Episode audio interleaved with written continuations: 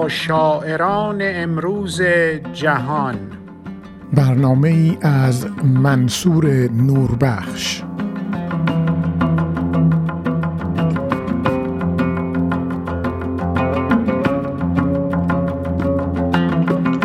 چشمانتان جلوگاه روشنای خرد. منصور نوربخش در برنامه دیگری از سری با شاعران همراه با شما به شنیدن شعری که ریچارد هریسون برای ما خوانده می نشینم. با ریچارد هریسون از شاعران برجسته کانادا پیش از این آشنا شده ایم و او در این برنامه شعری می‌خواند که از تجربهش بر اثر مشاهده مجسمه داوود اثر میکلانج به آن رسیده است ریچارد هریسون درباره این شعر می‌گوید این شعر را بعد از دیدن مجسمه داوود اثر میکلانج در آکادمی فلورانس سرودم. با وجود نسخه های کپی شده و تراش خورده های ناخوشایند که ما در تمام عمر از این مجسمه دیده ایم این اثری است. نفسگیر. در ابتدا می‌خواستم شعری بنویسم که نشان دهد چگونه مجسم زیبایی این زندگی را کاملا به خود جلب کرده. اما هر تلاشی که برای نوشتن آن شعر انجام دادم شکست خورد. من باید صد پیشنویس را گذرانده باشم با حوصله همسرم را با نیمی از آنها آزمایش کرده باشم. با این فکر که می‌توانم چیزی بنویسم که جای آنچه را که در مقابل من ایستاده اثر یک نابغه را بگیرد. وقتی که فهمیدم هر چه می نویسم نمی تواند این کار غیر ممکن را انجام دهد من درسی را که باید بارها و بارها آموخت فهمیدم. یک شعر واقعی فقط می تواند از کسی که واقعا شاعر از سرچشمه گیرد.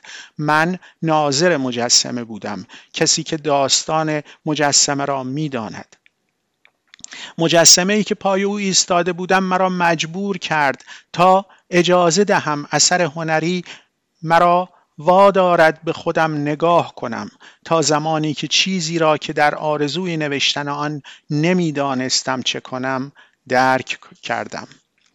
و صفحه کاغذ به من گفت که بیشتر آنچه که احساس می کردم مجسمه نیست بلکه تخت سنگی است که از آن ساخته شده است.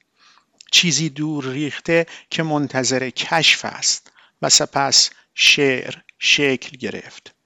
مقایسه ای که ریچارد هریسون بین صفحه سفید کاغذ برای شاعر و تخت سنگ برای مجسم ساز می‌کنه و اینک شعر سنگ.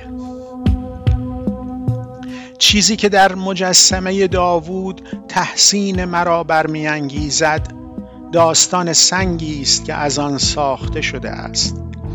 سنگی که در گوشه ای از سنگ تراشی افتاده بود جایی که تخت سنگ مرمر انتخاب شد در مقابل خانه درخشان خدا یا آنان که به قدرت شهر میبالیدند.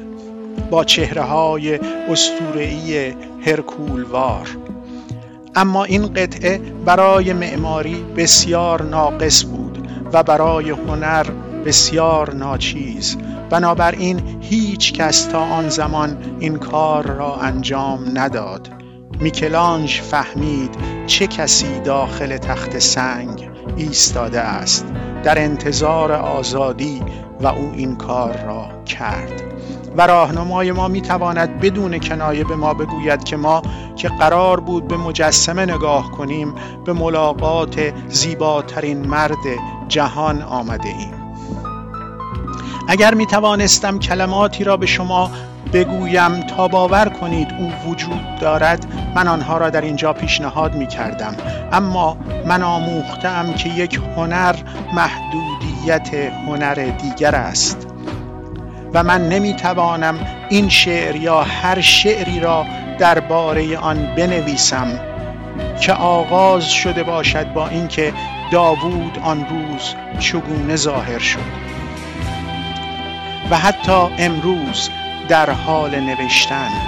فکر می کنم دلیلش این است که شعر را یافتم در آنچه نمی توانم ببینم و در آن سنگ ایستاده که هیچ کس نه آن را می‌خواست و نه هیچ کس آن را دور میانداخت.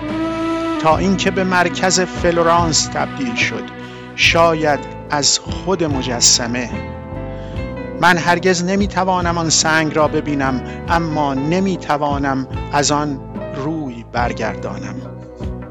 آن سنگ معیوب بار هر عشقی است که من تا به حال به دوش کشیدم و هر کوه کاغذ تا زمانی که این کار انجام نشود شعری نخواهد داشت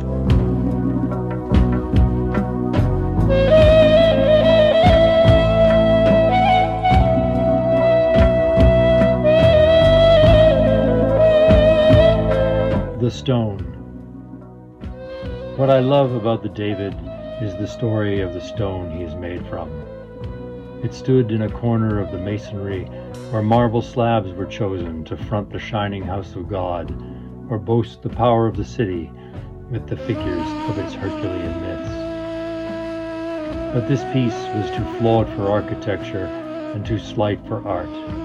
So no one took it until Michelangelo understood who stood inside, waiting to be freed. And he did it. And our guide could tell us without irony that we who were going to look at a statue were about to meet the most beautiful man in the world.